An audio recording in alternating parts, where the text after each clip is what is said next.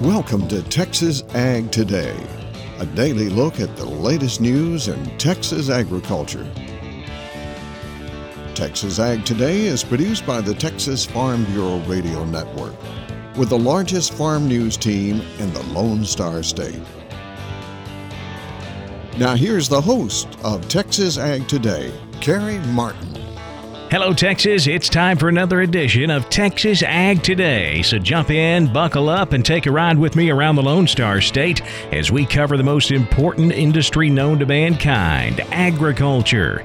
In the news today, it is a busy fall time in Texas. Yes, the calendar says fall is here, and we see a lot of activity as farmers start to wrap up their harvest of summer crops, try to get that wheat crop in the ground, and take care of life. livestock as we get ready for the cold winter months. We'll have more on that coming up later in today's show. My name is Carrie Martin. I'm your host along with the largest and most experienced farm news team in the Lone Star State.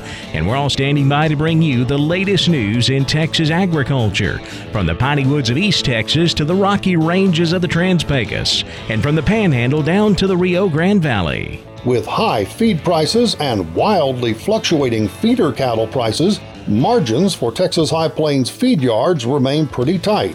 I'm James Hunt, and I'll have that story on Texas Ag Today.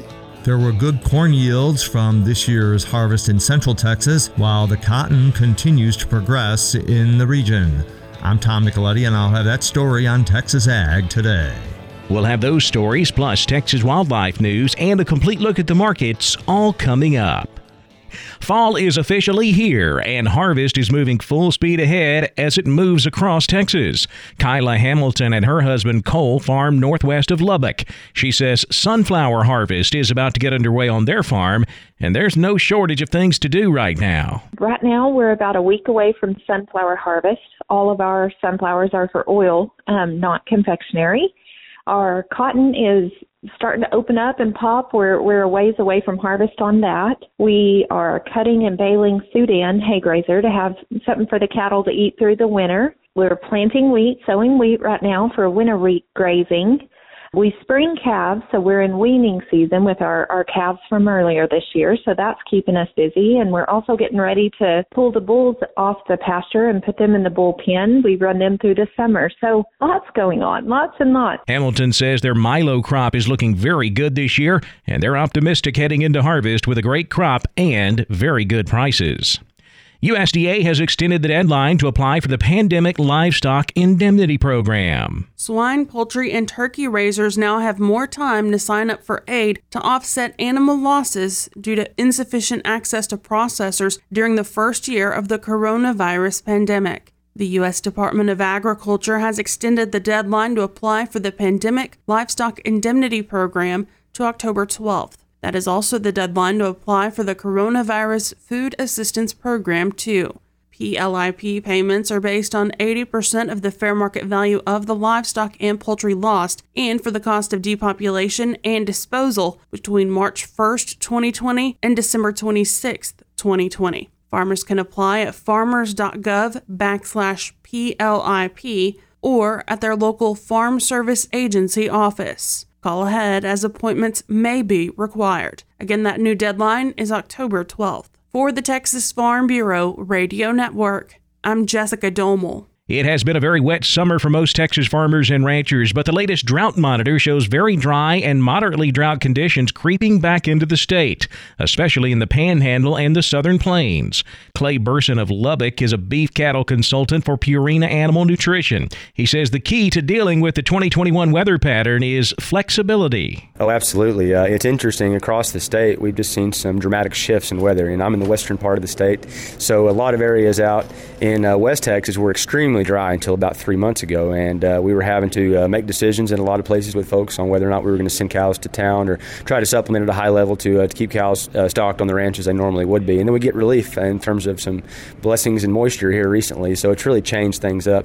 And uh, from a management perspective, you just have to, to be flexible and understand that no matter what the situation is, we're trying to work to make the most use of our forage base. And um, when we don't have much moisture, we have to use a bit of a different type program as opposed to when we get rain. So it really is about flexibility in my mind and adapting to the current conditions. This has been a great year to produce hay, but Burson says it's very important for cattlemen to know the nutrient value of that hay as they head into the winter months. Margins for Texas High Plains feed yards remain tight. James Hunt tells us that making a profit feeding cattle continues to be a challenge. Cash market prices for fed cattle in the Texas High Plains have been around one hundred twenty-four dollars per hundredweight recently, and Brady Miller of Texas Cattle Feeders Association says whether cattle feeders are able to make money at current price levels is a case-by-case proposition. Actually, Miller says it can more accurately be described as pen-to-pen. Not all pens of cattle are treated equally when it comes to what they paid for the animal, the quality of the animal, what they sell the animal for. And I think that's one of the misconceptions whenever you hear somebody say, okay, on an average, we're losing one hundred dollars a head. That's on a pen average and not on a facility average. And so Miller says there are some pens losing one hundred dollars a head and some actually making one hundred dollars a head. High feed prices remain an obstacle to profitability for feed yard operators, but Miller says fluctuating feeder cattle prices can also determine whether a pen makes money. If you look at the auction markets from last week, some of those auction markets were down what I would call significantly. I mean, they were down five to ten dollars per hundredweight on a feeder animal.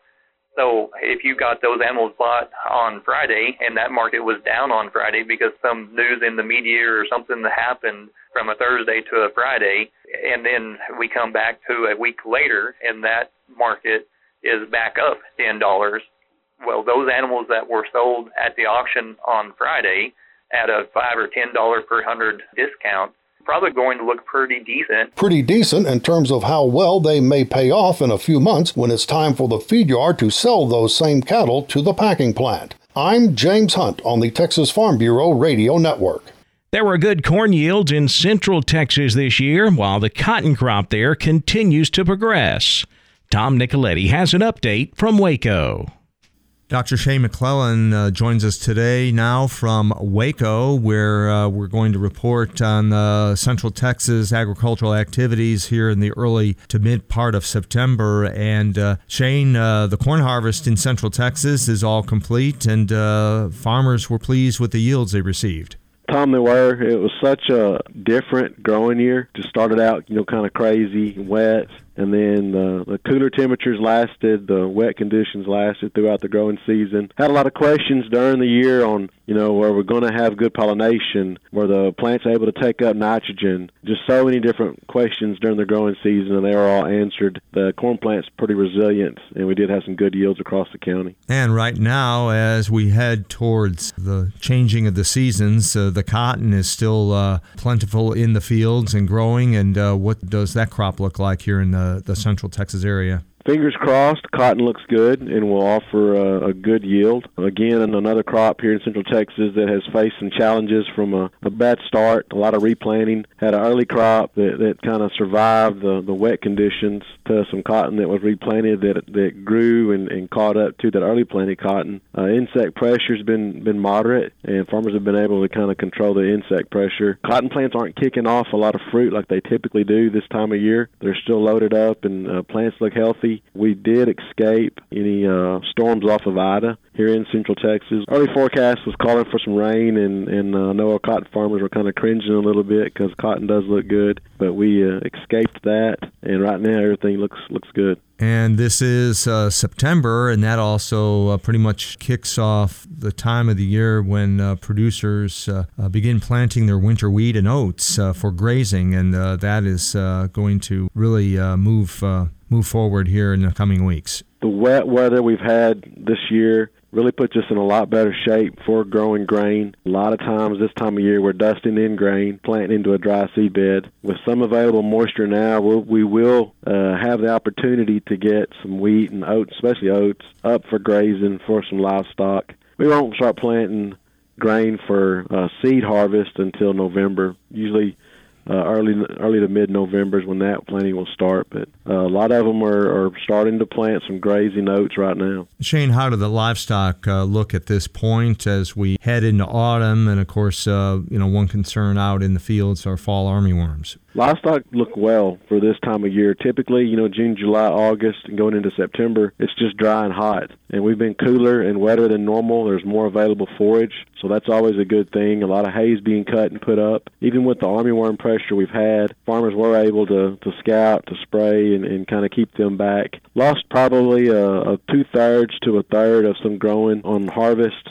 I know a couple of guys I talked to said they they think they lost at least one cutting from armyworms. Overall yield is, is, I'm sure, down, but just being so wet and cool and, and favorable growing conditions, we've put up more hay going into the winter looking good. Stock tanks are full. That's kind of a, a big change for our area. When you look back to the last five, six, seven years, we, we have a, a lot of dry summers, and uh, it's always really good to go into your fall months with hay in the barn and stock tanks full. Yes, that certainly makes uh, the upcoming winter a lot more um, workable for ranchers with all that hay supply. There's always a challenge and, and new things coming up. But in a wet year, you're going to have to deal with more pests typically, and who knows what the what the winter of uh, this year is going to look like. But much less stressful when you've got some hay put up and, and grass growing out in the pasture. Shane, thanks a lot for that report. Thank you, Tom. That is Doctor Shane McClellan uh, with the uh, Texas A and M AgriLife Extension Service in Waco.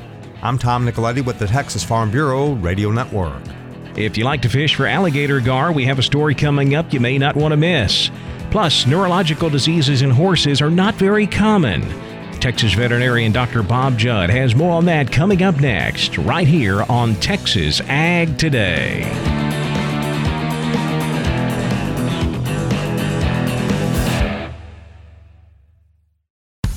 Texas Farm Bureau Insurance has protected fellow Texans with auto, home, health, and life insurance since nineteen fifty-two.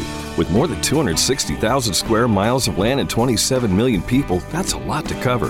Whether you're wrangling cattle or wrangling kids, we're proud to protect Texans and all Texan ways of life. Visit Texas Farm Bureau Insurance today at t f b insurance dot com to get insurance for Texans by Texans. Coverage and discounts are subject to qualifications and policy terms and may vary by situation. We're keeping you informed on everything happening in Texas agriculture on Texas Ag Today. Neurological diseases are not very common in horses, but Doctor Bob Judd says that if you do have one, it's a very serious situation.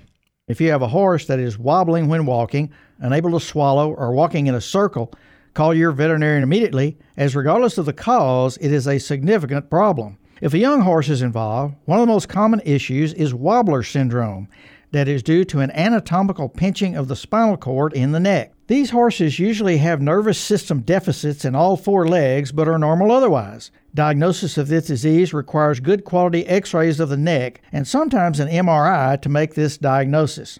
There are multiple infectious diseases that can cause nervous system signs, and equine protozoal myeloencephalitis, or E P M, is a fairly common one that is caused by ingestion of a protozoa found in opossum feces. Almost eighty percent of the horses in Texas have been exposed to this parasite, but fortunately only a few develop the disease, and a diagnosis is difficult, as most of these exposed horses are positive on the blood test.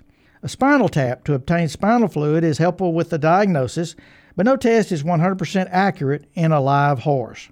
Another infectious disease is equine herpes virus, and it is very important because generally there are multiple horses affected, as it is common with show horses that are exposed to lots of other horses. The disease is contagious and requires isolation of infected horses, and although there is a herpes virus one vaccine, there's no vaccine to prevent the neurological form. And lastly, rabies should always be considered in any horse with nervous system disease, as rabies is contagious to humans and is deadly. So always call your veterinarian for any horse with neurologic signs. I'm Doctor Bob Judd on the Texas Farm Bureau Radio Network. If you like to fish for alligator gar in Central Texas, there's a drawing that you may want to get in on. Jessica Domel has the details in today's Wildlife Report. Texas anglers have just a few days left to enter the Texas Parks and Wildlife Department's alligator gar drawing. The drawing is an opportunity for anglers to harvest one alligator gar over forty-eight inches day or night from a section of the Trinity River that runs from the I thirty bridge in Dallas downstream to the I ten bridge in Chambers County. It includes Lake Livingston and the East Fork of the Trinity River upstream to the dam at Lake Ray Hubbard. That encompasses the following counties: Anderson, Chambers, Dallas, Ellis, Freestone, Henderson, Houston, Kaufman, Leon, Liberty, Madison, Navarro, Polk, San Jacinto, Trinity, and Walker. According to the Texas Parks and Wildlife Department, that segment of the Trinity River has become one of the most popular destinations in the world to catch a large alligator gar. But there are concerns about overharvesting and the potential impact that could have on fishing quality. Craig Bonds, T P W D's Inland Fisheries Director, said that is why T P W D is hosting this drawing, to give one hundred fifty anglers the opportunity to harvest the fish of a lifetime while also conserving the natural resource for current and future anglers. Anglers with a valid fishing license can enter the drawing as an individual or as part of a small group. You can enter via the My Texas Hunt Harvest app or online. The deadline to enter is September thirtieth.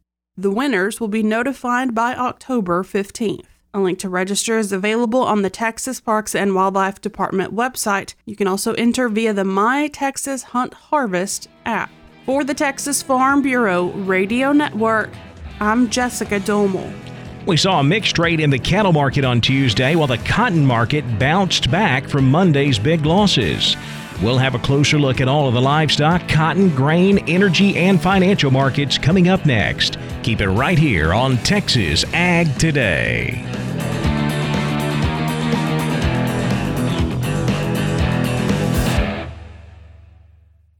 Trains are everywhere. You should always expect one, even on private property. Only cross tracks at designated crossings that fit your equipment. If you don't fit, don't commit. Whatever you're operating, secure your load, raise your equipment, and avoid getting stuck or causing damage. Minimize distractions. Remember, noisy equipment drowns out the sound of a train. Unless you're crossing, always keep a safe distance from train tracks. Look, listen, live. For more info, go to O L I dot org. We're giving you the market information you need on Texas Ag Today. We saw a mostly lower close in the cattle complex on Tuesday. Live cattle finishing lower with feeder cattle mixed.